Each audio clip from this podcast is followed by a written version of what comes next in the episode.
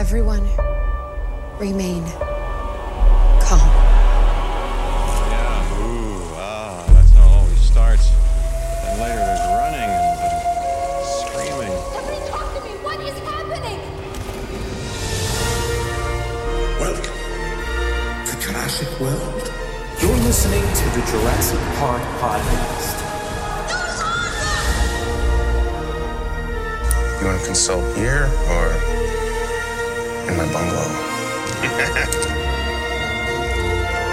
Hold on to your butts.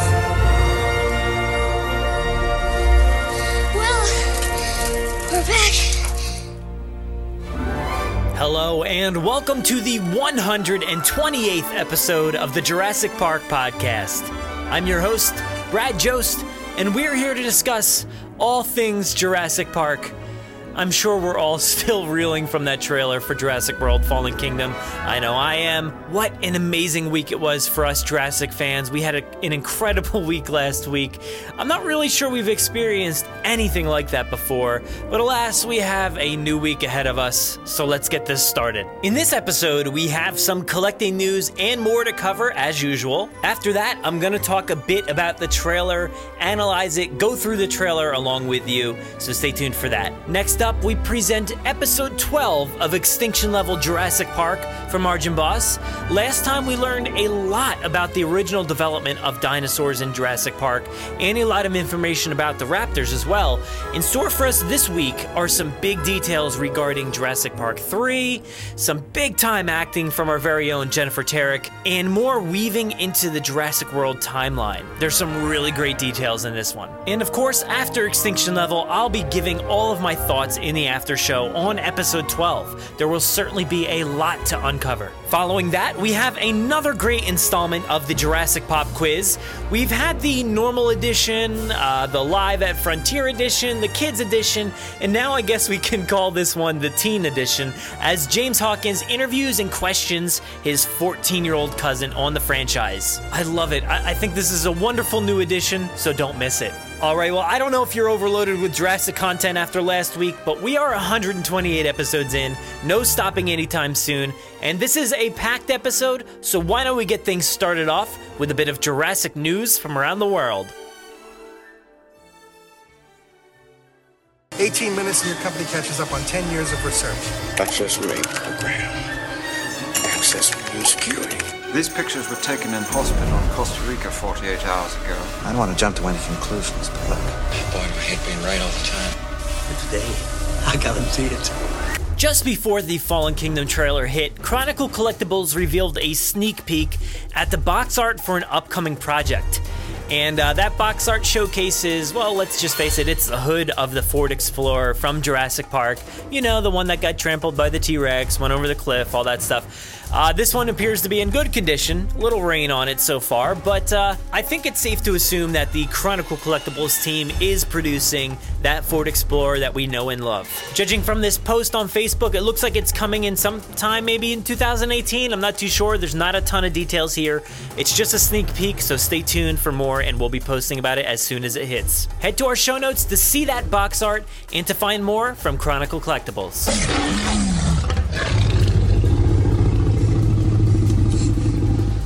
More news on the collecting front. It looks like Iron Studios has debuted its amazing T Rex breakout diorama at the Comic Con Experience 2017 in Brazil. Now, this diorama, I haven't seen it in person, but I've seen a lot of pictures. The thing looks huge. It encompasses the entire breakout scene, which is nuts. There's a, a giant statue of the Rex roaring. On the other side, you have the, the or you have two Ford Explorers here. One upside down with Lex and Tim in it. You have the other one uh, on the other side with Ian stepping out. You have Grant in front of it with the flare. You have the road even. You've got the cement uh, barricade and the the the. Uh, fence and everything all the metal poles the lights and the the wires and and there's I don't know if these plants come with it, but there's plants all over the place. This is insane. This thing is huge, highly detailed. It looks phenomenal. Now, I don't have any details, any more details at the moment. Hopefully, we'll find out some more soon. But check out the pictures on our website. We'll be showcasing some of these from CCXP 2017. Entertainment Weekly last week debuted a great article showcasing some more information about Jurassic World Fallen Kingdom. Now, if you haven't read it yet, there's a bunch of details in here. I'm going to read a bit here from the article that showcases a lot of details. Let's check it out. Claire has founded an organization, Dinosaur Protection Group, and they're finding a way to get these dinosaurs off the island. She reaches out to Owen Grady to let him know that this is happening. So that all came from Bryce Dallas Howard herself, and she does mention that the relationship is complicated, I guess, when the film starts. So I guess even though they were together at the end of Jurassic World doesn't necessarily mean that they're together at the start of Jurassic World Fallen Kingdom. And we obviously got hints of that in the trailer. But the big news in this part of the article is that uh, Claire has founded a dinosaur protection group trying to get these dinosaurs off the island. We also got hints of that in the trailer as well. The name here is very interesting. It's very straightforward Dinosaur Protection Group. No hidden details there, pretty straightforward. So I think it's a great dynamic the way she changed from Jurassic World to Fallen Kingdom, that she has taken a big step in learning much more about these dinosaurs and protecting them, not being so careless about everything that she seemed to be in the first movie. So, this is a great way for her to uh, expand this character. The article reveals that Daniela Pineda and Justice Smith play these new characters that are involved in this dinosaur saving group, but uh, I'm really interested to see what kind of roles they play, whether they are just uh, normal people, uh, you know, donating their time to saving dinosaurs, or maybe they're scientists or educators or something like that. We'll have more about this in a second, but for now, if you want to check out the article from Entertainment Weekly, head to our show notes.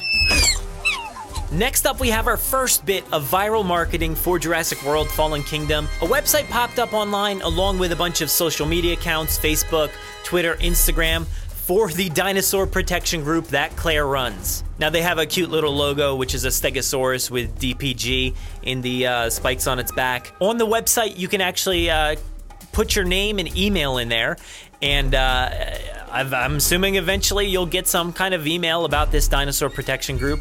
Uh, I can't wait to see what happens with this viral marketing. It's going to be great. The Masrani Global stuff was amazing last time, so I can't wait to see what happens here. And we also have a new image, courtesy of those social media pages, that showcases Claire, um, Daniela Pineda, Justice Smith, and a bunch of school children in a classroom um, I'm assuming learning about how to protect dinosaurs, which is a really cool touch. Now, we saw a lot of this stuff teased in uh, pictures and stuff from the set from uh, like Frank Marshall and people like that showcasing this dinosaur saving campaign. So I'm sure this is just an extension of that. And, uh, you know, right now we don't have any more details like a lot of the news this week, but uh, I'm sure we're going to learn a lot more soon. Head to our website to see those images, the logo, and to sign up for the Dinosaur Protection Group.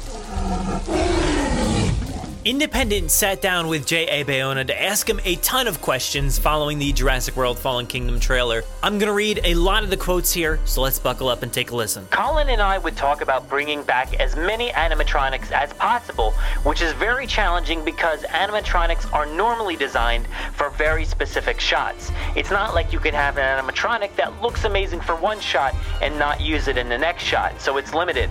But at the same time, I think it makes a difference when you have an animatronic on set for performance. It even helps for CGI later on because you have real textures, something real.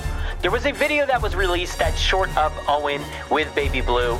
You can tell, you can see Chris Pratt that he was acting in front of something real, even though that shot is CGI but there was a puppet that looked exactly like Blue. So you can tell by the performance that he's moved by the real thing. So they're very helpful.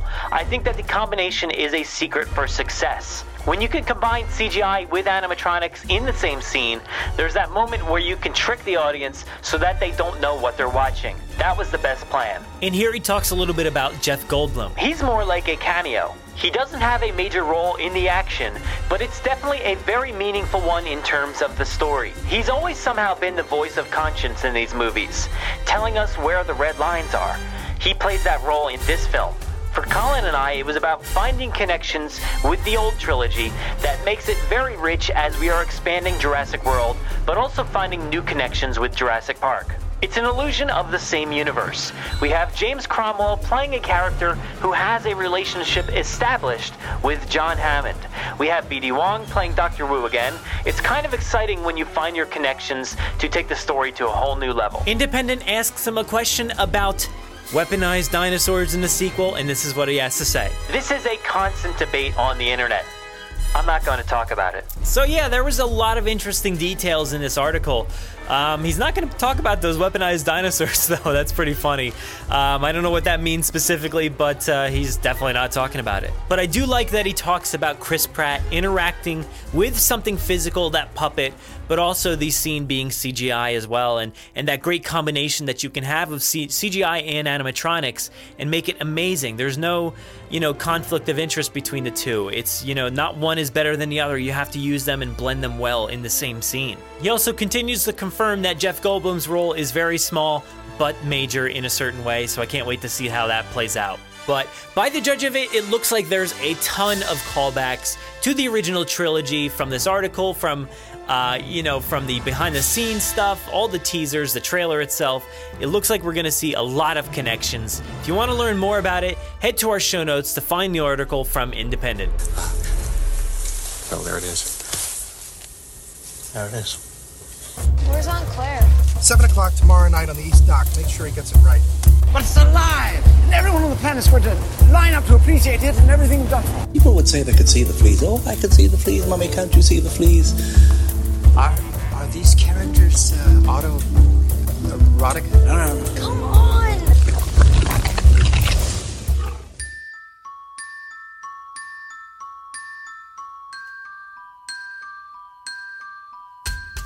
Wow, what a week. What a week we had as Jurassic fans. That was insane. Uh, there's no other way to describe it. It was pure insanity from start to finish. Uh, hyping up this trailer more than any trailer I've really ever seen hyped. It's incredible. They had logos across buildings all over the world. You know, they had this thing all over TV, these teasers all on the internet, on social media, everywhere, on Snapchat, on everywhere Instagram, Twitter, all this stuff. It was everywhere. I was so blown away by the excitement that Universal was bringing to this franchise, unlike they've ever done before. It's like they really cared about it this time and wanted to show that and wanted to show us something new, something huge. And uh, I think they pulled it off. You know, uh, there's there's been some complaints here and there about the trailer, but I I don't care. I don't care. I'm all there for a big, huge, action packed, you know, explosion filled dinosaur movie. I'm a kid, right? I mean, I'm a 32 year old kid at heart, and that's what I want to see. I want to see this stuff that I've known and loved forever brought to life in a new way. And uh, I think this trailer really pulled it off. And it's a trailer, folks. Like, let's not take it too far. We don't know much about the film itself, how the film will play out. Um, you know, how we'll like and appreciate that film. We know this trailer looks amazing. There's so much to dive into on this trailer. Um, but, you know, the film, we can't judge that yet. But this trailer itself looks incredible to me. I was blown away. I uh, did my reaction video, which you can find on YouTube, on our website, or wherever. Um, and I, I think that showcases how I felt right off the bat. You know, I hadn't watched it previously. I just set up the camera and turned on the video and started watching. And I was shocked, awed. I was nearly brought to tears at times. And uh, I think a lot of people felt that way. But in this segment, I kind of wanted to just go through that trailer, talk about some of my highlights, and uh, listen along with me as, as you're, you're going through it here. Um, I'm going to play the trailer, talk over it, I'm going to pause it, and, and we're going to have fun here. So, this thing starts off with a song by Irma Thomas, Anyone Who Knows What Love Is. Um, great track to use. You know, I, I never in my life would have imagined that, like, you'd use a track like this in a Jurassic trailer. Uh, it's just it's perfect you know I, I don't know if they're taking a cue from guardians of the galaxy and thor ragnarok but i think they maybe have been and uh, you know especially with that baby uh, velociraptor i think we're getting that like baby groot uh, porg you know thing going on for jurassic but they're making it a little poppy here and a little old school so they got this song by irma thomas anybody who knows what love or anyone who knows what love is and uh, funny coincidence, the song itself was also produced by Randy Newman. Um, or written by Randy Newman, uh, who popped up in Jurassic Park 3 with Big Hat, No Cattle. So that's another nice tie in there. So let's dive into this trailer. Get this record turning. They're in an old bar. So reminiscent. Actually, guys, there's going to be a lot of tie ins to Jurassic Park 3. I think more than anything, you know, we've all been talking about Jurassic, uh, I'm sorry, The Lost World and how much it's tying into that. But my God, there's so many references right off the bat to Jurassic Park 3. I mean, look, that Randy Newman thing I just said with this song, they're in an old dive bar. Uh, you know, that is so Jurassic Park 3 to me. And with the Big Hat, No Cattle, um, playing in that bar where the Kirbys and Grant and Billy meet, and they're meeting here to set up another trip to an island. Like, it's the same thing. It's exactly the same. So, um, What are you dating like an accountant now? Or we do learn ventriloquist? Stop it. You love a that um, obviously there's some tension here between Claire and Owen. Uh, he looks a little angry, to be fair, and she she's just like Owen, stop. Look, uh, we're past that. We're we're on to bigger and better things, or maybe not better. But this is going to be destructive. But um, he looks kind of cranky about this whole thing. This is not why we're here. But uh, it stops on this, uh, or not stops, but it, it continues on to this shot of Owen flying over Jurassic World, essentially in an airplane.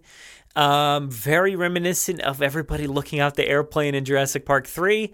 You know, we either come to this island via helicopter or small airplane. And, uh, or I guess you could say, uh, uh, what do you call it? Parasail. I guess you could say that too. But um, hopefully there's no parasailing in this movie. But uh, we do get this nice plane ride with Owen, very looking very nostalgic over this island. A rescue op. Save the dinosaurs from the island that's about to explode. Wow. What could go wrong? Yeah, what could go wrong? Well, uh, the the way this trailer is laid out, maybe it's not the most, um, like it's not in the best timeline of, of events, you know, because there's they're at a bar, there's explosions, then everything's fine a little bit, then there's some destruction again, but yeah, what could go wrong? You know, he, he's people are are taking that quote I feel like in the wrong way, and I think that's the in general purpose of Owen is he's a goofball. And she said here, he says something like that in this trailer in the beginning. Here, you like, you like, uh, what was it? You like goofballs, or you like, you like dummies? Ventriloquist? Stop it. You love a dummy. There it This is. is not right. So, I think he is a dummy. You know, he he doesn't, you know, try to mistake that at all. He's pretty silly at times and and uh, arrogant, but also funny and, and making quips and stuff. So I think that's what he's doing here in this scene here. Wrong. What Blue could is possibly go wrong? What could go wrong? Blue is alive. So she's got some intel, I guess, that Blue is alive. Blue is alive. You raised her. Talking about raising her. Uh, man, yeah. And uh, they're showing that old clip uh, of Blue, which we, we, we got to know that's Blue now. It's not uh, any offspring, unless there's some twist and turn here that we're not expecting, or they're trying to really like manipulate that clip. But it's definitely Blue. And he is so, you know, he's staring at her like, why? Why'd you have to Do these bring that animals up? deserve the same protections given to other species? And this scene here, when it looks like there's a containment truck driving through Main Street, we get to see this gift shop of sorts, I guess. There's a bunch of toys here, some actually some Hasbro toys. We see the Dilophosaurus, we see the Stomp and Strike, I believe that's what that one is. Yeah, Stomp and Strike. Um, and I think there might be a, maybe an Allosaurus or something else. I, I don't know. One of the other ones maybe, but there's I actually have this dinosaur, this one in the middle next to the Compy. Um, it's not a I don't think it's not a Jurassic Park toy, but uh, it is a dinosaur.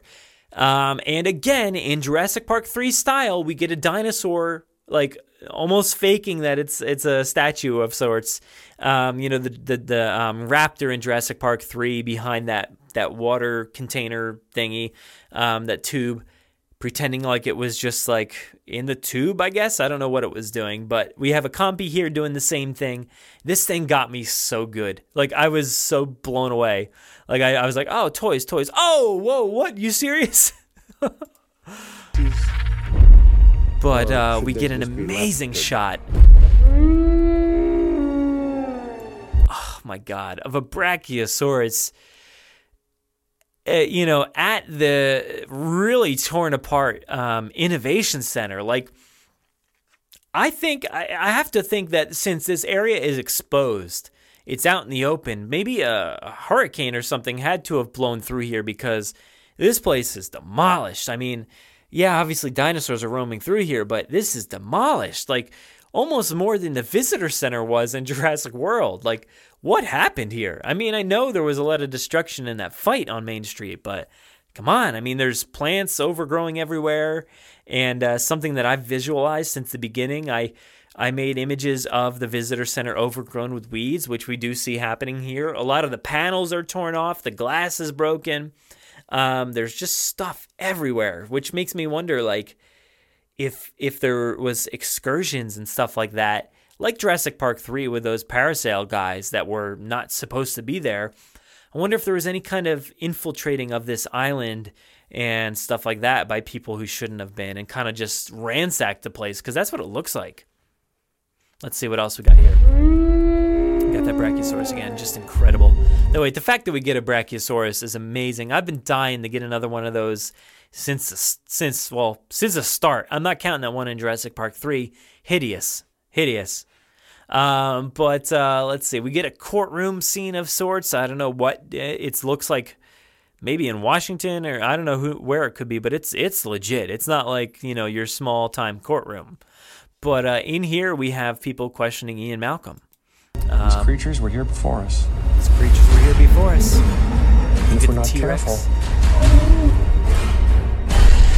they're going to be here after. I, I just I can't help but be so concerned with Ian Malcolm's voice here. You know, he's usually like uh, you know, very confident and and and loud and protruding his voice and, and just knowing exactly what he wants to say. But here, he's really thinking about it and he's yeah, he's obviously older, but he's very thoughtful and concerned and his voice is just not as much there as it used to be. And I mean, we've seen Jeff Goldblum in a bunch of movies recently and just all over the place recently. He's still as suave as ever, but here, you know, he's he's uh, not as Jeff Goldblumy, I guess you could say. He's bearded, he's he looks like older and I don't know what they're trying to, you know, symbolize here, but uh he's a little rough. Like listen to his voice. For us. These creatures were here before us. If we're not careful, they're going to be here after. Now, you know, you can't always take these literally because um, sometimes these voiceovers might not be the way they're represented in the movies. So maybe it could be a little bit different. Uh, I'm not too sure. Specifically, I remember a lot from Rogue One. The trailer was very different than the movie ended up being. Um, but uh, yeah, who knows? But uh, during this, we get a bunch of flashes of um, the T Rex in the containment unit. Um, we get a crazy shot of, I guess, all the destruction. You know, it looks like this lava has just decimated Isla Nublar. Um, and it's it's from like the the inside of I guess a giant ship a container ship of some sort with an opening in the back. I guess how they got all these trucks in there. Probably last second, it would seem. Um, but there's a lot of trucks, there's a lot of people in there. You see a stegosaurus, but it, out the back, you just see the island on fire and smoke everywhere and just cloudy. And oh my God, it's horrifying. Oh my God. At the baryonyx.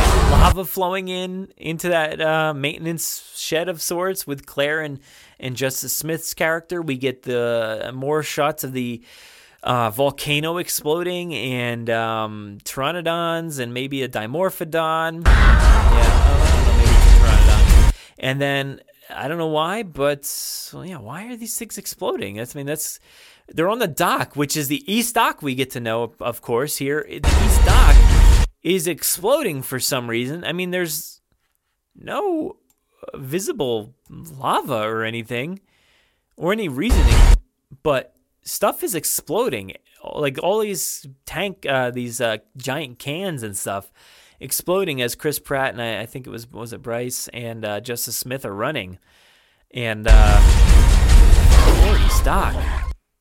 Which brings us to this scene here. Let's go back just a second and take a listen. You know me.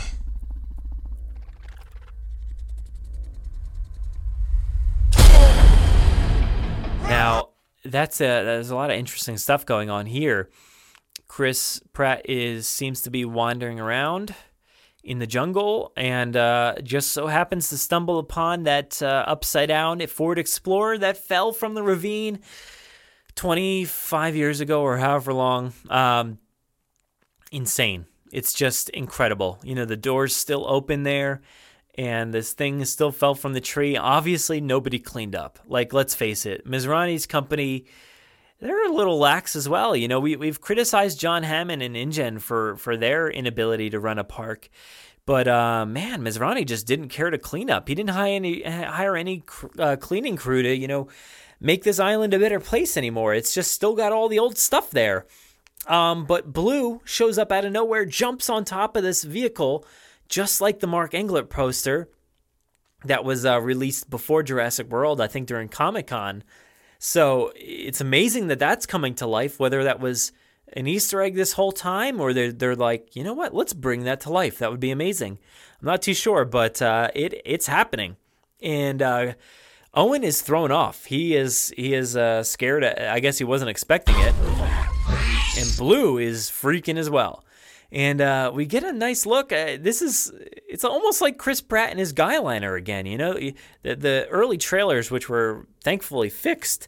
You know, Chris Pratt had like so much eyeliner on, which was hilarious.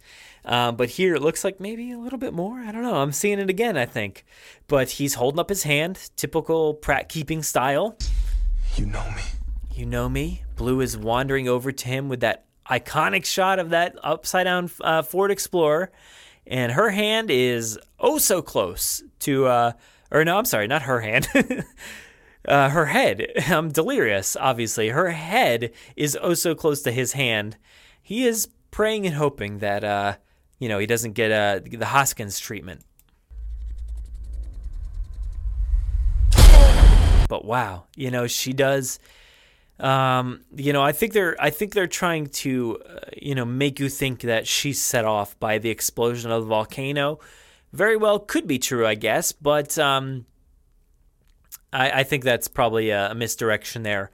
You know, maybe maybe she was just doing a raptor call to somebody else, to another raptor, which is you know bound to happen. There's got to be other raptors on this island, I think. But we do get that exploding volcano from an incredible angle from you know, more towards, I guess, the center of the island, looking at the back of this island, uh, you could see the water, you know, on the horizon. Maybe that's Gyrosphere Valley. I don't know. I'm not sure what the directional, you know, what, what direction we're facing here or anything. Um, man, you know, we get the typical Pratt running, all the dinosaurs coming in behind them. Terrifying stuff.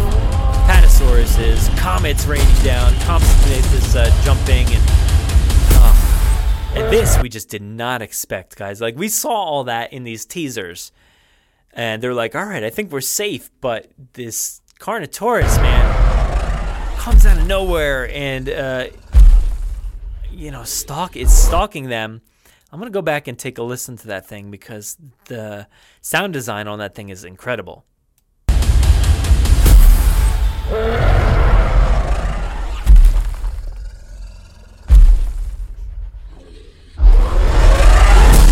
Oh man, but that that Carnotaurus looks amazing. It looks so tactile. Like I could reach out and feel that thing. It's so bumpy and rigid and oh, it looks amazing. Like I can't believe how good it looks.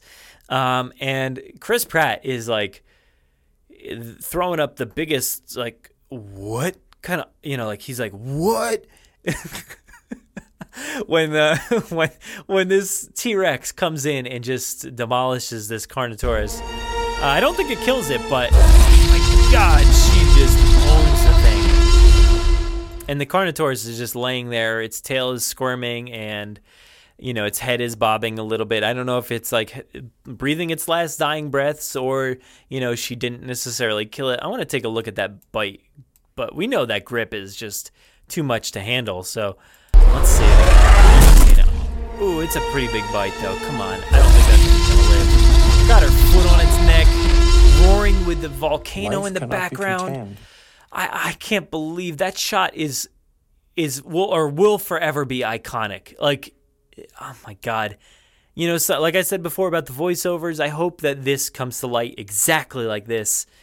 It's incredible. But it is something I'm like, why did they spoil this? Like, you know, there's got to be a lot better stuff in this movie to spoil something as iconic and as amazing as this, which we do know via Colin Trevorrow that this all takes place in the first 57 minutes of the movie, which is going to be half the movie, maybe even less than half. Hopefully. Man, I hope this is a long movie.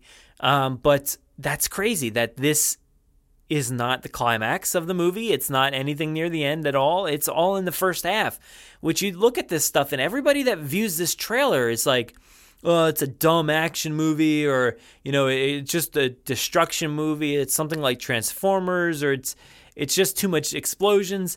But this is all a small portion of the movie. You know that first 57 minutes is going to have a lot of setup. Um, it's going to have a lot of these courtroom scenes, it seems like, and some of the dinosaur protection stuff, I'm assuming. And then we're going to have this this excursion to the island. But I don't think it's going to be a lot. So it's going to be interesting. And um, I think it's going to be a small portion. But this shot with the T Rex, I just cannot get enough of.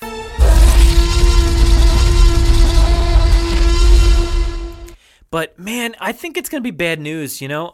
I know we saw that Rex in the container before, but how? How do you get out of that situation? I don't know. I don't understand. Life cannot be contained. Life breaks free. Life. We get a new dinosaur here that we haven't seen before, the Allosaurus. Um, we get it, it's like rapidly running. It's like faster than any dinosaur I've seen. It's crazy looking. Um, but the thing is smashing into other dinosaurs, then smashing into the gyrosphere. Life breaks free. Life. And then it get, I don't know if that's the same one, but a it got demolished, it looked like. And it brings us to, man, this thing brought me to tears. Like, you see this hill that they're all running down ends in a ginormous cliff into the ocean. And uh, behind them is the billowing smoke from this volcano rushing down this the island. And uh, I don't know how much lava is contained in that smoke, you know, down below, but the dinosaurs are certainly afraid, and they're all running off the cliff. It's horrifying. It's sad. It's I, I mean, I, I, some people have issue with the with the stampede. I don't. I think it's perfectly acceptable and horrifying, and I think that's naturally what would happen. I mean, I think when spooked, animals will run in a direction that they're maybe not too sure of, and they'll probably do some destruction along the way, and uh, maybe even hurt themselves. Finds a way. like the Pteranodons, yeah, they're cool. They can just go wherever they want. But um, Chris Pratt gets uh, uh, consumed by the smoke here too. So, but you know, if you did pay attention to the behind the scenes clip, you do see the gyrosphere in the water, and you do see him diving into the water. So, let's be honest, he's gonna make it out of that. Um, but gyrosphere is plummeting to the ocean. That's gotta hurt, you know. I mean, I'm sure. Let's see, are they buckled in? I want to double check real quick. You know, make sure they're doing it safe.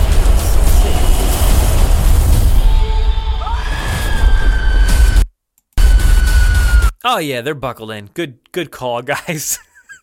Justice Smith and Bryce Dallas Howard plummeting down into the ocean, hitting the ocean. It looks like we got a Stegosaurus there. Oh my god, Ankylosaurus, uh, Apatosaurus. I think there was a Gallimimus getting destroyed. Oh my god, it's so sad. The logo, Jurassic World Fallen Kingdom. Unfortunately, June 22nd, 2018.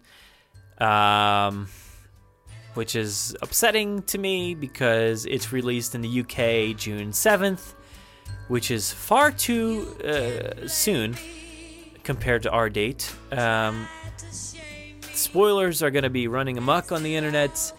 It's not going to be a fun experience for fans. Um, I don't think that's a good experience for us because so many of us are in the UK and so many of us are in the United States and elsewhere around the globe. I'm not sure what all the other uh, release dates are, but you know, we all interact and we all talk with each other. So you're telling us that we can't talk for however many weeks. Like, it's it's rough. I, I can't believe that this is happening. Like, ugh. You know, The Last Jedi is coming out this week, and the premiere was this past weekend. And I'm already struggling, like, to go on the internet and to find out information. I don't want to find out about that movie. So, with Jurassic World debuting on the uh, on the seventh, and then the twenty second is horrifying. I'm sorry, guys. Can't talk to you. Can't. Won't be able to talk to you. That's upsetting to me. but anyway, that trailer was incredible. I tried to cover as much as I could there, uh, uh, but yeah, it's there's so much to uncover, and surely enough that I didn't even touch on. But it's just me fanboying over all this stuff and going crazy. Yeah, it's gonna be a crazy intense movie and explosions and destruction, but I'm sure the ending and more more of the movie will be quieter and more intimate and scary and uh, you know thrilling. So we have a lot to look forward to. Um, I don't know what's gonna happen next, but uh, they revealed so much right at the you know six month mark, essentially, maybe a little more. Um, but they revealed so much. I'm like, what else? What else do you have? What else could you do? I don't know. At this point, I'm like, do do nothing. Do nothing at all. Save it, okay? Please. Because uh, we can talk about this stuff, and we will continue to talk about this stuff for weeks to come. But uh, yeah, I mean, that's our reaction for now, and uh, we'll be happing. Happing? That's not a thing. We'll be talking about this a lot more in the coming weeks. And now let's dive into episode 12 of Extinction Level Jurassic Park. Previously on Extinction Level Jurassic Park. I was asked to give you this. Ah, yes. Henry will be pleased. Henry. Your order has arrived. Ah, finally. Thank you, sir. Ah, Sarah, my dear. I'm so happy to see you. Happy to see you too, Dad. Come on, let's see the animals. Uh, but I must warn you, you may not like what you are about to see. They're sick, and we're trying to find the cure. Let me explain while we eat. Lunch should be ready in about 30 minutes in the break room. You can refresh here first. Vic, they touched ground. It seems they landed, took off again, and crashed somewhere north of the landing strip. Go! Let's take it back with us. Where can I do my research? Episode 12 Finding a Way. After Henry Wu left Sarah and Tim to refresh at their quarters, he went to look for Mr. Masrani. As he entered the control tower, he found Simon Masrani listening intently to a radio, together with the commander and two of the three control workers. He hasn't been dead for a long time. Body's still warm. Mr. Masrani, hmm. we're about to have lunch. Would you join us to answer some of their questions? You can handle it, Henry. I know what I need to know. You are doing what's best for the animals and the company. I need to handle this. Okay, what can I tell them? Anything you think they need to know, I will leave it up to you. Sir, after I would like to take a team and go to the old research compound to. That's the team on the other end. They found a dead T Rex. What killed it? Seems like the Spino broke Freddy's neck here. Tracks all over the place. Fred? The one with the limp? Please, tell them to bring me a blood sample. Vic, Henry asked for a sample of T Rex blood. Can you take that back with you? Sure. What are they doing there anyway? It seems we have an uninvited guest. The team found their plane crashed. It seems the Spino attacked them, and then. Apparently, it killed the Rex. The plane was bloodied. But it looks like three or four people got away. They are going to track them. Your trip to the compound will have to wait until they are back, I'm afraid. Unless you think Tim and Sarah can provide you enough protection. They are free, and it will be good for Tim too. Can they shoot? His dad took him to practice at a gun range at times, and Sarah was the one that sedated the T Rex with a tranquilizer in San Diego. So, yeah, she can shoot. Okay, we'll take the car. It should be fine. Simon looks back at Henry Wu. then throws up his hands as to wave his concerns away. Uh, alright then, good luck. Thirty minutes after Wu had left the group at the quarters, he returned to find them all waiting in the break room, where Sarah, Tim, and Jerry Harding had taken place around an oval table. Empty plates in front of them, and plates of sandwiches and fruit in the center of the table. Tim had already taken a sandwich, unable to wait, and Henry started his explanation, knowing he didn't need to hold back. After a family cruise accidentally came across this island in 97, their little girl got bitten by our compies. You probably remember this, Dr. Harding. Yes. Of course. I'm sorry, I meant Sarah. It's what eventually escalated to the San Diego incident. Anyway, right around the time of the incident, Mr. Hammond got a call from the doctor who had treated the little girl. He found traces of a prion disease, which has been slowly killing our dinosaurs here. In response, Mr. Hammond asked me to save the animals. What about the little girl? She was lucky, but we can't be too sure. Which is why we started our research here. We're very close to finding a cure, certainly now that I have this. Thank you for bringing it, Sarah. Henry Wu holds up a black box, the size of a lunchbox, the package unwrapped. Yeah, what is that? This device will help me transfer the data from the tapes neural data center to an external hard drive, so I can take the data from there to our research center here, and fill in some missing pieces of the puzzle. The alternative would be to work at our data center, but that's too dangerous. Wait, you said the disease was killing the dinosaurs here, so the animals are dying? Yes, it was already progressing in 97. It seems that a large group of our compies died first. The reduced number of compies led to problems in other areas. See, the compies are mostly scavengers, and they clean up the dino dung. So with a much smaller population of compies, the manure starts to pile up, leading to a less healthy environment, making other animals more vulnerable. Like the brachiosaurs, they took on a serious skin condition. That's why we developed a new dinosaur that was supposed to target the sick animals and reduce major populations. A new dinosaur? Spinosaurus aegyptiacus, a large predator that can clean up a fallen brachiosaurus by eating it. Supposed to hunt and kill sick animals to reduce the disease from spreading, but the animal went rabid itself and it seems to have a special dislike towards humans.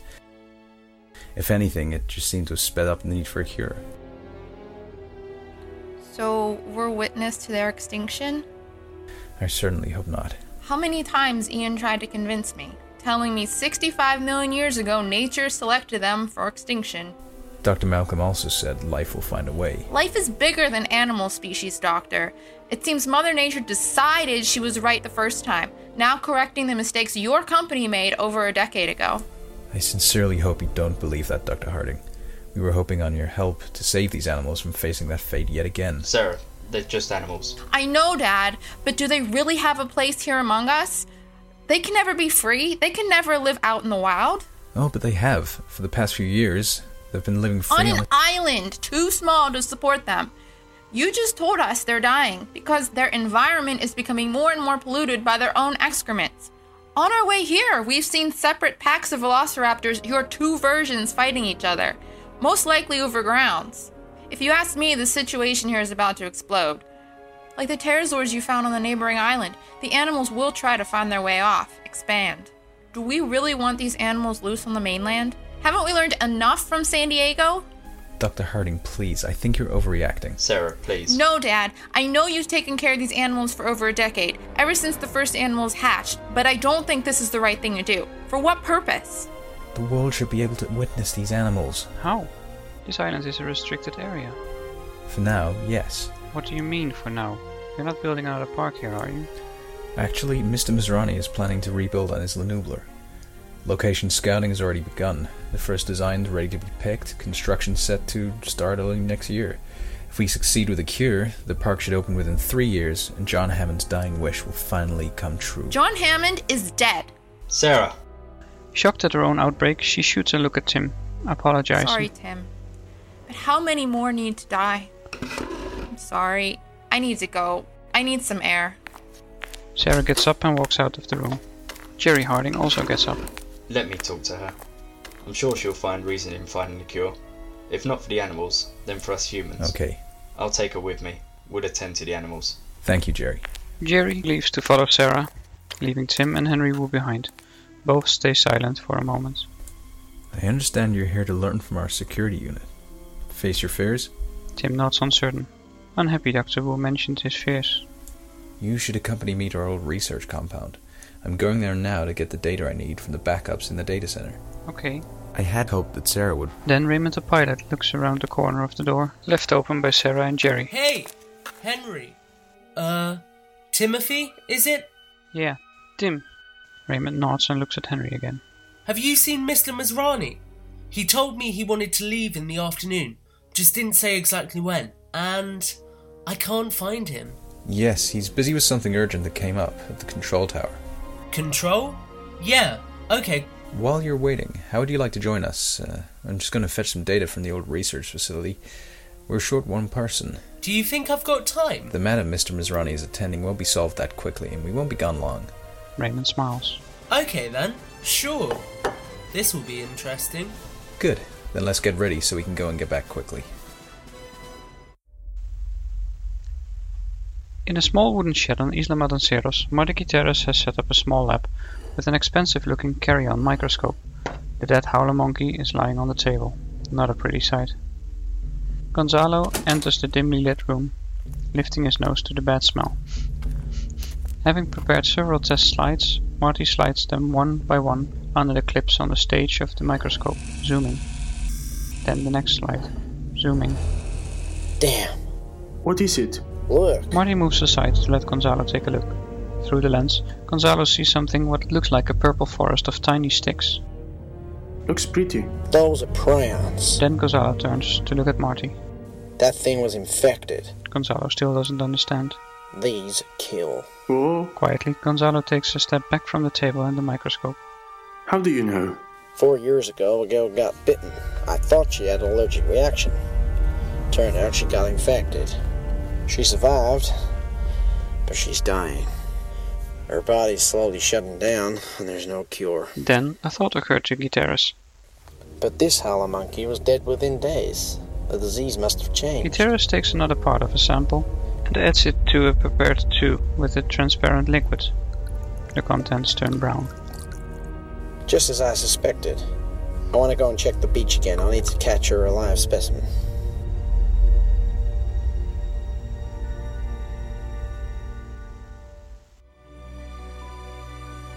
Hello, this is Arjan Bos, and in this episode we heard again Jurassic Cast podcast. Ross Lane as Henry Wu and Jurassic Unicast James Hawkins as Marty Gutierrez. I wanted to throw you guys a special thank you for your enthusiasm early on in this project, which really got this going. Then another big thank you to Jennifer Tarek, doing a great job as a frustrated Sarah Harding here. We'll be hearing a lot more from her in the coming episodes. Also in this episode we heard Hemant Mishra as Simon Masrani, El Pacazoico as Gonzalo, Tom Fishenden as Raymond, Jurassic Unicast Stephen Hurl as Gary Harding, and introducing to the show Jaroslav Kozmina as Hoskins. Thank you all, and until the next time on Extinction Level Jurassic Park. So that was episode 12 of Extinction Level. That one was called Finding a Way. Yet again, Arjan is killing it with the episode titles, the timing of all this stuff. It's amazing that he's weaving these in at the right time. Um, so this episode actually starts off with Masrani and Dr. Wu.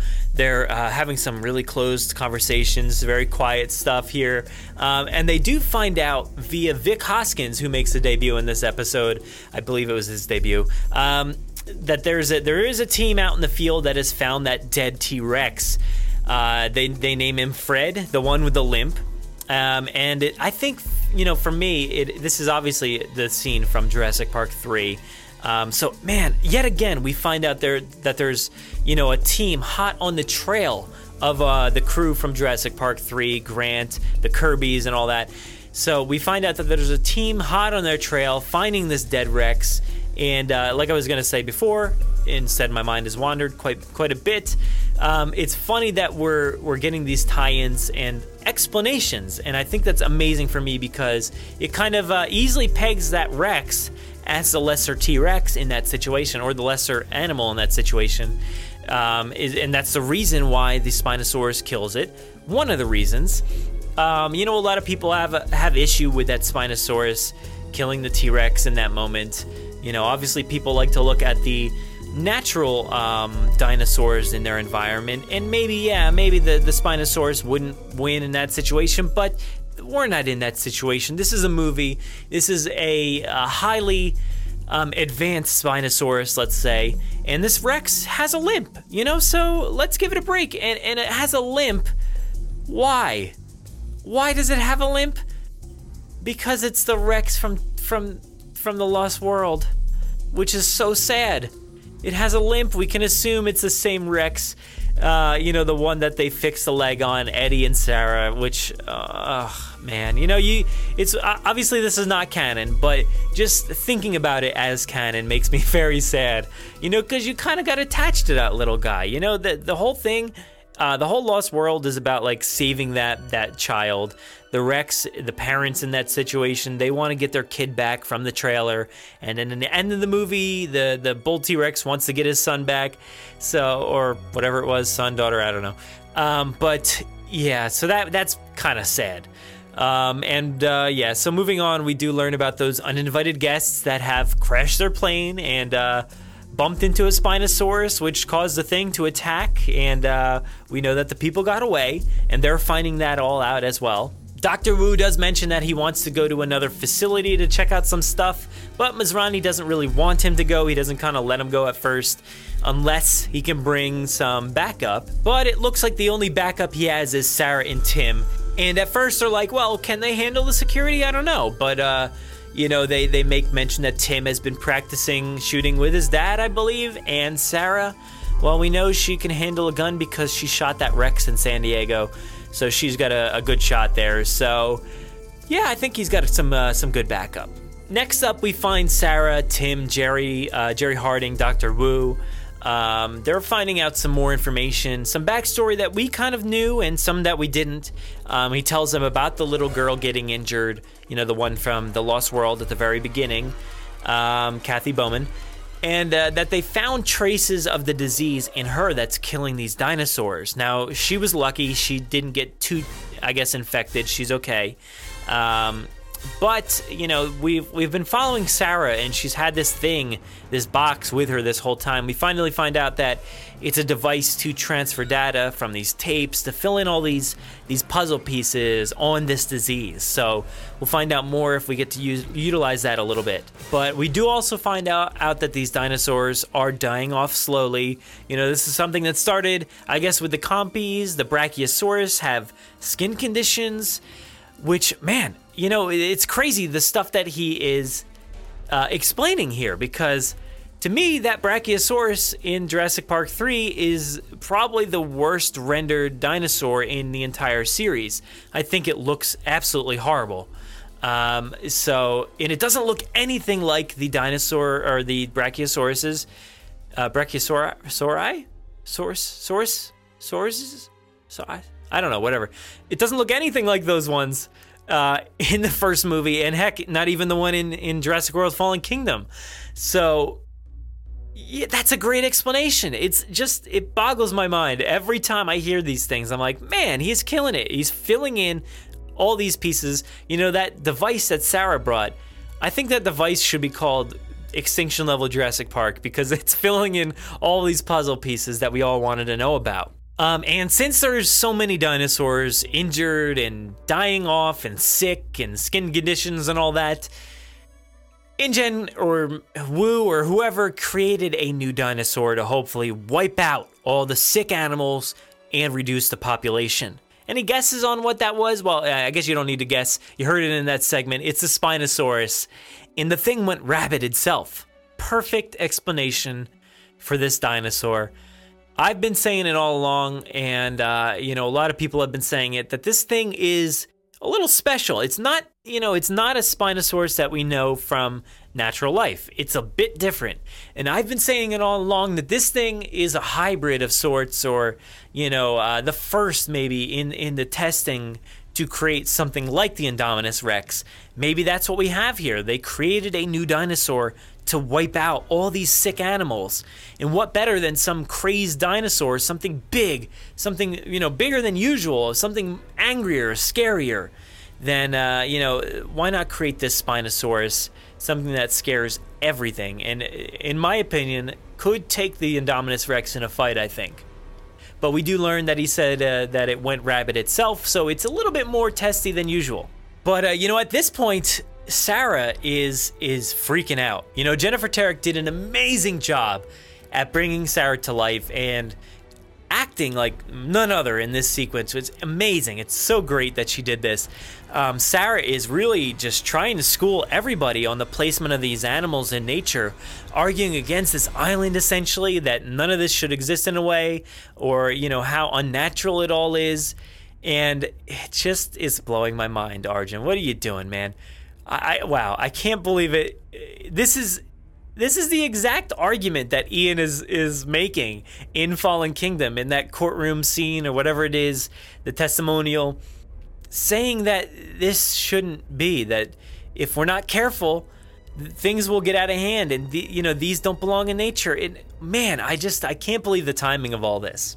And uh, we do get more tie-ins to Jurassic World, which is awesome. Uh, Dr. Wu mentions that Masrani is uh, proposing to open another park in about three years. Um, and that's that's another great tie in there, and it's it's funny to hear you know the reactions here. Sarah is storming out of the room, needs a little bit of air, and uh, you know at that point, Doctor Wu is still trying to get to that other compound, and he's like, Tim, you mind covering me? Um, and I guess he, uh, he, he stumbles across Raymond here. I think it was the helicopter pilot, and uh, recruits him as well. Now, lastly, we head out to Gutierrez. He is hot on the trail of dead dinosaurs and howler monkeys and all that. And he is now in this little uh, bungalow of sorts, I guess, with a microscope, checking out these slides um, from this dead howler monkey, finding that the prions are there on the slide. Um, which the thing's infected, and we we kind of assume that, right? I mean, he uh, I guess they mentioned the little girl again from the Lost World, and it seems like the disease may have changed. It's uh, got a faster turnaround now, and uh, you know the last thing he needs to do, I guess, is uh, check a live specimen to check his results. He wants to see what's going on with this disease, and uh, you know this disease, I guess, has been playing a very small role in in either like the beginning or the end of these episodes.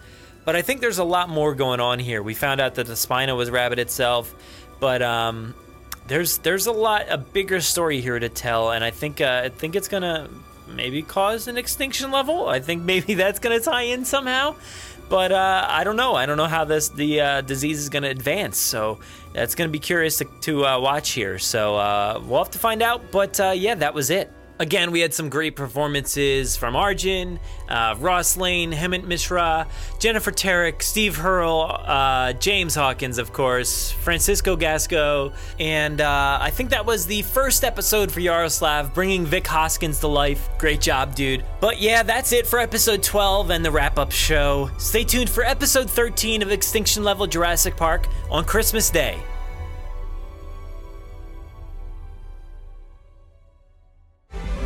Good reason to believe that you would find this challenging. You should hear a four-year-old try to say Archaeornithomimus. You should hear you try to say it. Even problem-solving intelligence, especially the big one. Well, this madness must stop.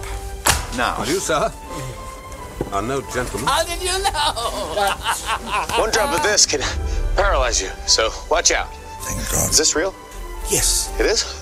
Jurassic Pop Quiz with Jurassic Unicast. And welcome back to Jurassic Unicast. I'm joined with my uh, little cousin Daniel. Hello. Right. How old are you, Dan? I'm 14. So this is the um, the perfect uh, age for Jurassic Park films, just to get his insight on on it and his knowledge on what he likes and what he dislikes. Um, so Dan, this isn't um, part. This isn't a question more of like your knowledge. It's just more of something based on your insight of like because you're 14. You're at the age where um, you didn't obviously grow up with the films. You've kind of watched them as you've been Yeah. like as you've grown up, like on DVD and stuff, haven't you? Yes. It wasn't Jurassic World. Was the, f- that's probably why it's your favourite. 'cause it's the first one you've experienced at the cinema. Yeah. So, um, could you explain why what what do you look for in in the films? Like, what is it that you find interesting, and what do you find like like what do you want? Like, what what's the sort of thing you want in the Jurassic Park films? Well I want it to be like I want it to be like action, but also like a little bit of comedy, like it, just bores me. But I want there to be like loads and loads of dinosaurs because I like I like loads of dinosaurs, and I just want it to be quite funny, action packed. That's mainly it. How do you feel about like the um, the science side of it? Do you are, you are you bothered by it? Does it? Do you care if you know if if the film? Um, I guess if it isn't explained overly a lot, like do you, do you would you like an explanation of why things are done how they're done? Well, I feel that like you can't really have the film without the science bit because then it just doesn't make sense to like Yeah. you know. I think they need the science bit in. It is a little bit complicated, but of course it's going to be complicated, like cloning dinosaurs and stuff and stuff like that. So yeah, you definitely need it, but I think it makes up for it with all of the action and stuff like that. And I don't think it's overly complicated because I think if you think about it, it's, it's quite simple to understand. It just like uses complicated words. But Do you yeah. do you feel like with Jurassic World, did you feel that the, the, the person that made the film, did you think that they um, did a good job, and that, that what about that film that made it your favourite? Well, I liked how modern it was. I would have preferred it if it like stayed um, with the theme of the others, and instead of making it a like a theme park. Okay. I think I would have liked. So you like the more- safari style Yeah, instead? that's it. Yeah, and more like, like exploring and stuff. But if it's already there, it's it's not as authentic, and it's like just um, a place where you can see dinosaurs. It's not that special. So you like the idea of there actually being a place you could go to, like Disney World. Yeah. You could go to this park and actually visit them. Yeah, so like I'd rather like go um like just this is just um uh what's it called? This is oh I can't explain it. Um I would just say I'd rather go like scuba diving than go to an aquarium and see the animals. I'd rather experience it. Just so like in the films I'd rather see them exploring instead of it already being being there and Oh, okay. in front of So you mean like, but if you if you look at that from a so you got like the Lost World where they go to the island where they're not in enclosures, and it's a lot more dangerous though, Yeah, like and there's no protection. Mm. But you, you like that watching it from a film's perspective. But how would you feel like if it was a real place? Would you rather go there in the wild and risk, you know, with no safety, or would you like to go to T Rex Kingdom and uh, you know watch the T Rex feeding and see these animals up close, but safe though, safe? I, I'd like, I'd personally, and it sounds a bit stupid, but I would, I would rather see it like in real life. Yeah. I mean, still a bit of safety. So like, say you still you're still in them like protective balls and stuff, like Yeah. going around. But yeah, I'd like it to be like a safari. So instead of instead of a zoo, like a safari where you can experience you can experience it in real life. Yeah. I guess the Gyrosphere Valley bit with the Yeah. herbivores was a bit like that, weren't it? Yeah, but, yeah, that's what I like. But you mean you'd like that with the carnivores as well? Yeah, yeah. Yeah, no, that's pretty cool. Um, what did you think of the uh, of like the gyrosphere things? Did you think there was? Do you think there was a little bit too futuristic? Yeah, I'd you say did. I'd, it needs to be like a, a bit more sensible. I didn't understand it. I mean, it's a it's a cool concept.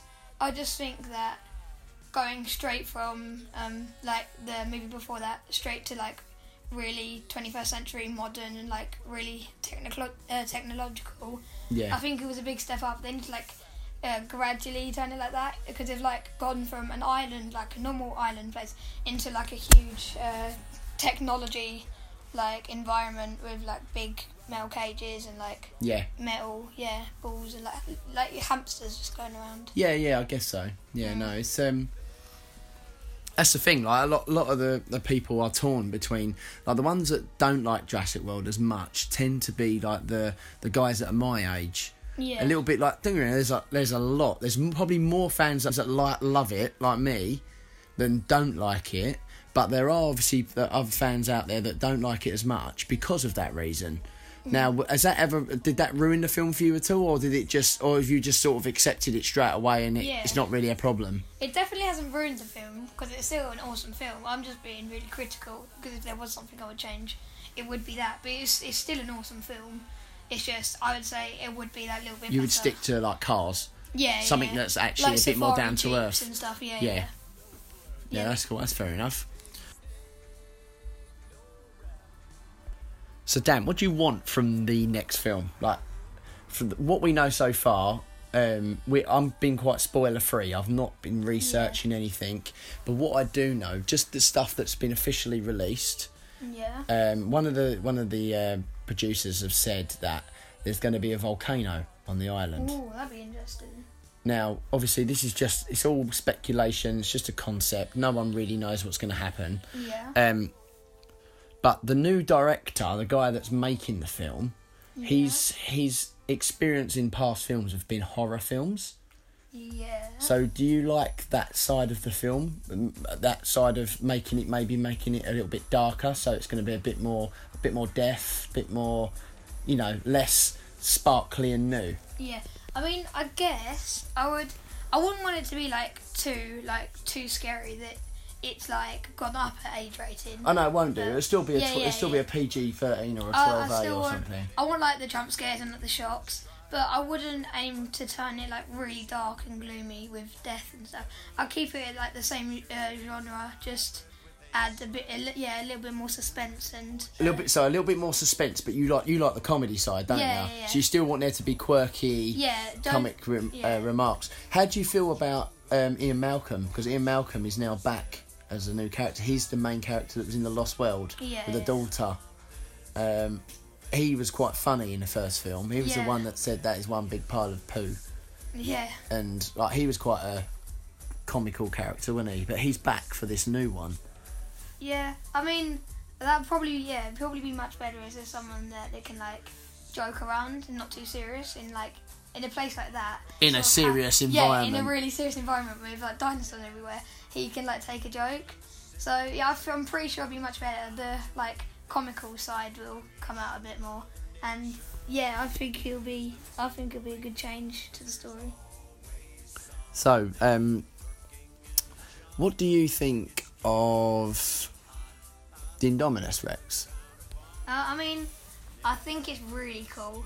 It's like I still think it's gone too technical, uh, technological, and like they've gone from classic dinosaurs in a forest to turning like a simple T Rex into like an absolute killing machine. But can you can you see?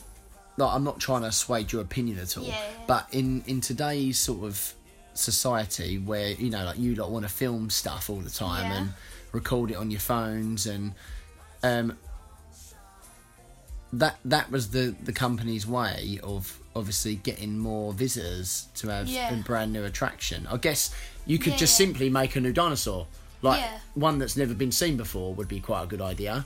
But Mm. what do you think of the hybrids?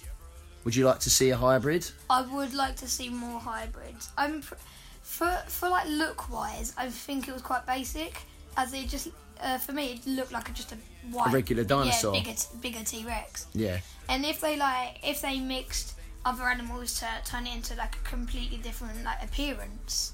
I so like the old Lego games, where Yeah. you where you could like make a T Rex head on a, On like a uh, Brachiosaurus's body yeah, or silly it. things like that. Yeah, I think a completely different look to a new animal would be better instead of like designing it around a like a body of an, another dinosaur. Yeah, Mm. that's fair enough. So, um, would you like to see more marine a- animals? Yes, definitely. I like I like marine life, and my favourite dinosaurs are ichthyosaur. And yeah, and they've not seen one of them Yeah, yet. They're the dolphin ones, aren't they? We've only got like the uh, the huge giant uh, water one. Mosasaurus. That's it. And yeah, maybe they could do like if they're gonna keep the uh, technological side of it with like the mu- uh, the big um, like zoo enclosure thing, whatever it is. With all They- like the state of the art yeah, stuff. They should. They could maybe do like a submarine ex- expedition. Uh, ex. Expedition. That's it. Can't say. yeah, no, yeah, that's right. Uh, they should maybe get one of them. Maybe explore the sea life because there's so much in there's more in the sea than there is on land. So I think that'd be a completely like different side of the island that we haven't seen. But you would need someone to create all of these animals, though. yeah, that's true. So I don't know whether that would happen. But Yeah. if but if there was, uh, say for example, like a whole, um, like like a sea world, but of Yeah. the dinosaur marine life Mm. world, I think that'd you'd like that. amazing. That'd be Yeah, really yeah. cool, wouldn't it?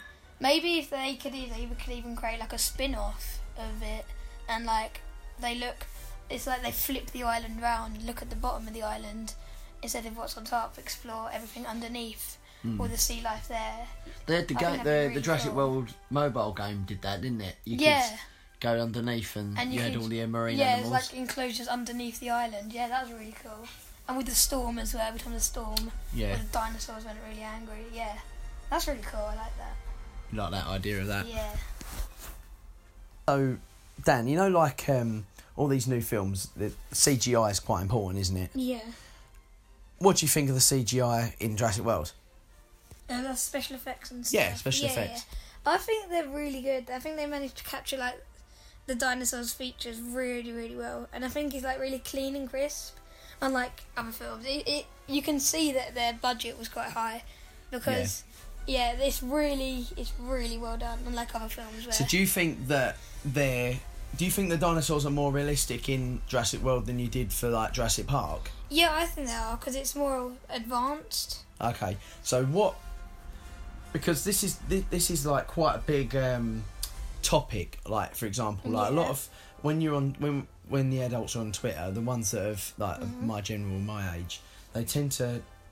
A lot of people are, aren't happy with how the dinosaurs looked on on Jurassic Mhm. World, and they thought that the CGI in the first film was better than the newest film. My opinion, I don't think it was. I don't. Um, there's certain there's certain shots that are not as crisp as others. Yeah, but that's going to be in every film. Yeah, that. But like you said, you're right. That's in every film. So so you was 100 percent happy with how everything looked. Yeah, I was. I think it's more advanced, so of course everything would look much neater. That's Yeah. personally my opinion. Um, how do you feel about the animatronics? You know, like the din- like the robot Yeah. dinosaurs. Do you think they're because they didn't have any in Jurassic World? It was all CGI, apart from the Apatosaurus when it was dying. That was the only one that they used as like a fake one. Um, do you think that, um, in my opinion, I think the the blend of both puppet ones and the CGI together works really well, and that's what worked well for the Jurassic Park one, two, and three. Yeah. Um, Jurassic Park one relied more on the animatronics because the CGI wasn't as good Yeah. then. But how do you feel about this time round? Do you do you think would you like to bring more animatronics back, or are you happy with the CGI how it is? I'm personally happy with the CGI, as I feel like animatronics is really hard to like get the movement of like a, a dinosaur how it would really move. Yeah. So I think no matter what you do, it will always the dinosaur will always like come off robotic, and like you you can't capture how the dinosaur moves. like no one was alive in them times. We got a rough idea, but no one really hundred percent knows how they move. So trying to capture them in like robot form and trying to control them, I'd say it's not as clean, and uh, yeah. So so CGI. basically, you're saying you'd rather you'd rather watch a CGI dinosaur interact with a person using special effects Yeah. because it's got more realistic uh, Yeah, fluid like- yeah, more, more yeah fluid. and you've got I suppose there's more there's a lot more um, things you can do with a C, with CGI Yeah. isn't there than there is animatronics so you'd rather that than a, an animatronic Yeah. Okay. So, um, what did you think of the animatronics though in like the in the last films, like the old films? I mean, they because they didn't have much uh, CGI, it was amazing as they still managed to like, capture all of the dinosaurs. I think they managed to capture them really, really well. And because they didn't have uh, as advanced CGI as they do now, they've done. They, I think they did what with what they had. They did. I think they did an amazing job. Of, Yeah, because it holds up, doesn't it? Like you can watch Jurassic Park one now, and it still looks Uh, yeah, as still if it looks could have been done five Yeah. years ago, doesn't it? Mm. So they must. So obviously it was state of the art then. Yeah. Than it is than as much as it is now. Yeah. Now this new film, this um, rumor has it that there's they're they're going to bring back a few more animatronics.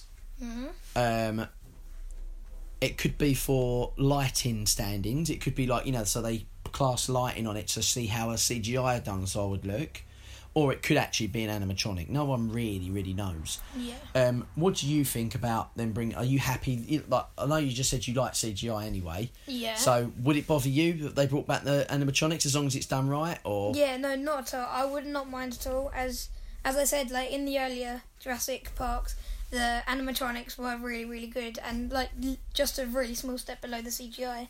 So I feel that with the animatronics and CGI we have now, I feel that It'll look the, yeah, the it- bee's knees. Exactly. it won't look much different, and I Yeah. think it'll look. I I- think it'll still like a really good combination. Yeah, I think it'll look good. Um, why is Jurassic Park 3 the worst one for you? I just feel that there's nothing really pops out to me. Like unlike um, Jurassic World, where you've got uh, all the technological stuff, and you got which is the one with the caravan or the, the, trailer. the trailers, the Lost World. Yeah, the Lost World. The two like, T Rexes. And Yeah, I think the because of the comedy side, and it's like a big moment in like Jurassic Park. Is is like it gets you really on the edge of your seat. Yeah, it does. Yeah, that's, one of the most intense scenes in the Yeah. whole thing. I think. That's the main thing that I remember about them too, and because I was I was thinking about them, and I couldn't I couldn't think of something that like intense from the other two. Do you know what I liked about the Lost World, which is a not always a popular opinion? I like the fact that the T Rex went back to San Diego in the Mm. city and started walking around and destroying the city. Yeah. bit like I know it's very Godzilla, but it was quite good, and I, I thought it was quite, and it was good to. I think it was good to see something that you know and see every day, like a house, and then see a T Rex ru- how it- compared in size. And that's just my opinion. Being a kid, I was only your age when The Lost World came out. I Actually, I was Mm. younger. I was, God, I was nine. I was Mm-hmm. younger than Matthew. I was younger than your brother when The Lost World came out. And that to me was like, whoa. Yeah. So, but so you don't like, so you like Jurassic Park 3 the least because it there was Nothing really there was, stands out. Nah, and there, there was no impact moments in it. It was Yeah. just literally. Wait, I, it's my least favourite only because um, it's very rushed. Yeah. They're like they all they're doing is constantly running from dinosaurs constantly, Mm. and um, I don't think there was there was a lot of problems behind the scenes with that film though. There was like a lot of script problems. They couldn't get a proper script for the film, and lots of people were drafting new scripts for it. That's why it wasn't as like you know wasn't as successful. But Oh. but yeah, that's it really. But yeah, um, this is the Jurassic Pop Quiz. So Daniel, are you ready for this uh, little challenge? Yes, I certainly am. Okay. Okay, so Dan, question number one.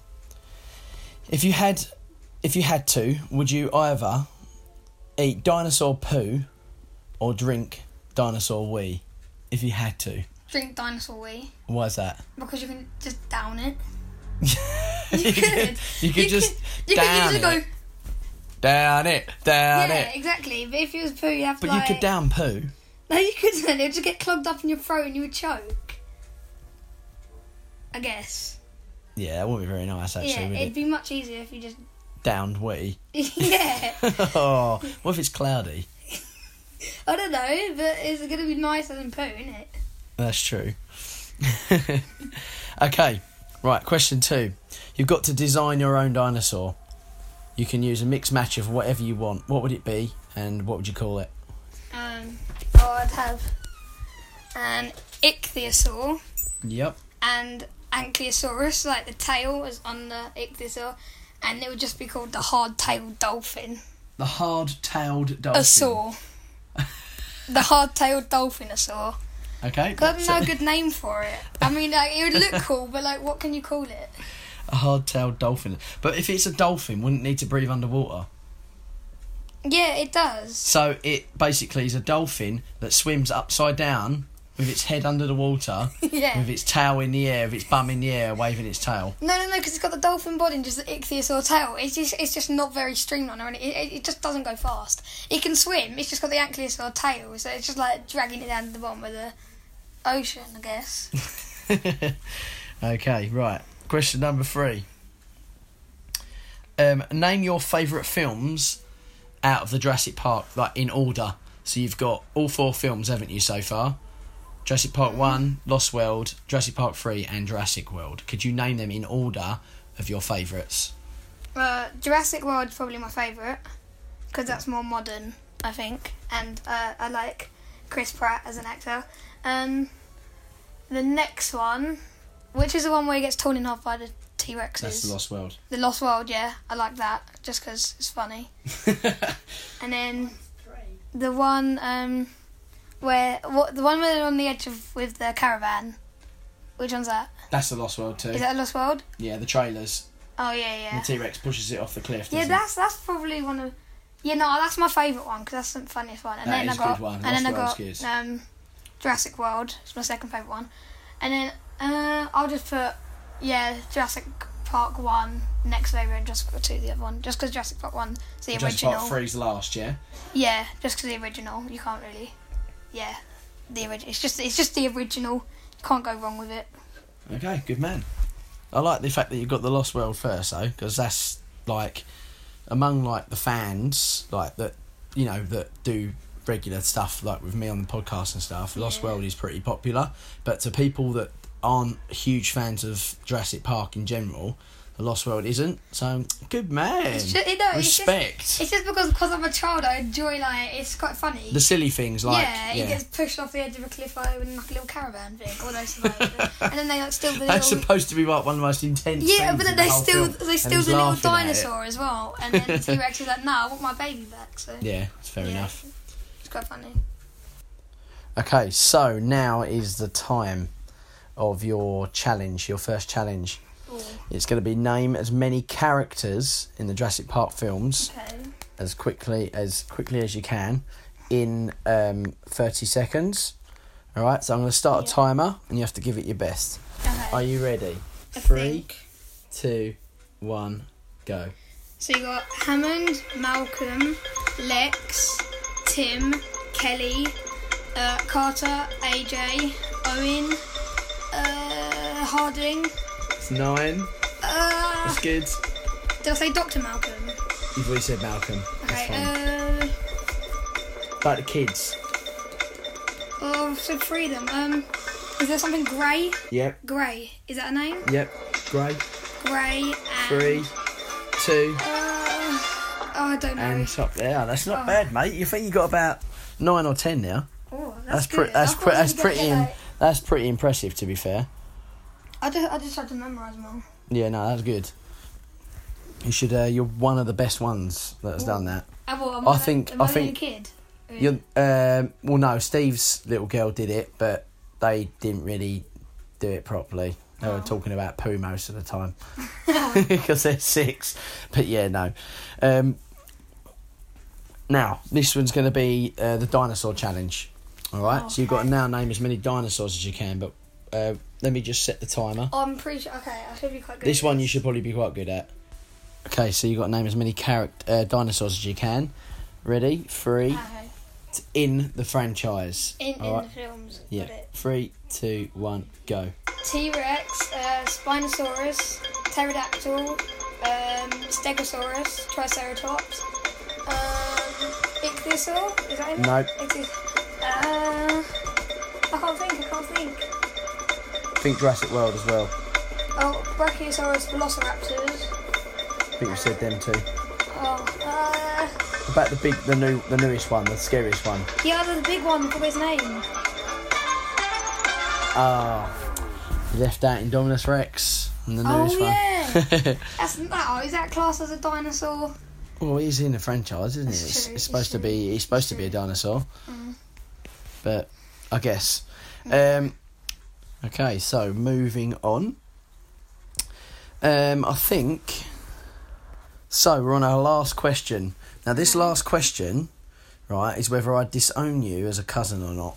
Oh gosh. it's gonna be something that you find really easy, but I just don't know. No, no, no. This is this is just a, a a question that you should always get right. Okay. Are you a T Rex man or a Spinosaurus man? Oh. Oh no. I'm a Spinosaurus. Oh, get out! Out now! Out! Leave. Go. Don't ever return. Bye. You can't teach kids these days.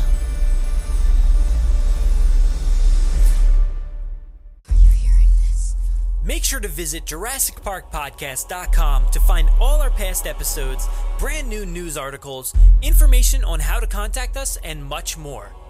It's a great source for everything related to the podcast and, of course, Jurassic Park and Jurassic World.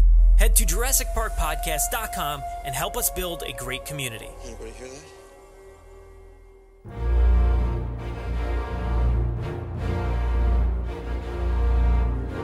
Thanks for listening to the 128th episode of the Jurassic Park podcast. Of course, a big thanks to Arjan for another great installment of Extinction Level Jurassic Park. We learned so much in this episode and connected so many dots that we didn't even know we wanted connected, but it's so great. Also, Jennifer, you did a great job as Sarah Harding in this episode. Of course, a big thanks to James and Dan for today's Jurassic Pop quiz. I love this segment so much, especially the ones with kids in it. I think it really shines a new light on those of us who have been fans for 25 years. This shows us a big difference and a different side of the fandom. Thanks again, guys. That was a lot of fun. If you want to interact with us, we do most of our work over on Twitter at Jurassic Park Pod. We're also on Facebook at facebook.com slash Jurassic Park Podcast, and our Instagram handle is at Jurassic Park Podcast. You can listen to us via iTunes, Google Play, Podomatic, YouTube, our website, or wherever else podcasts are found. So make sure to subscribe to automatically get new episodes every week. If you haven't already,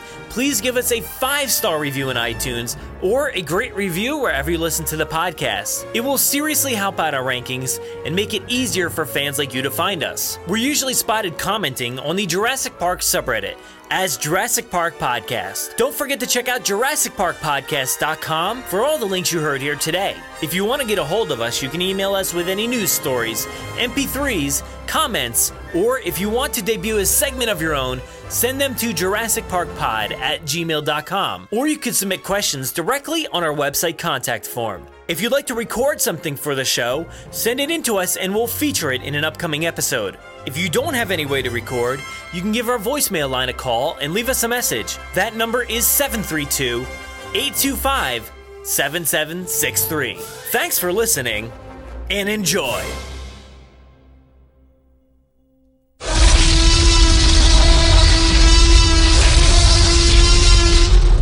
Five minutes. Drop what you're doing and leave now.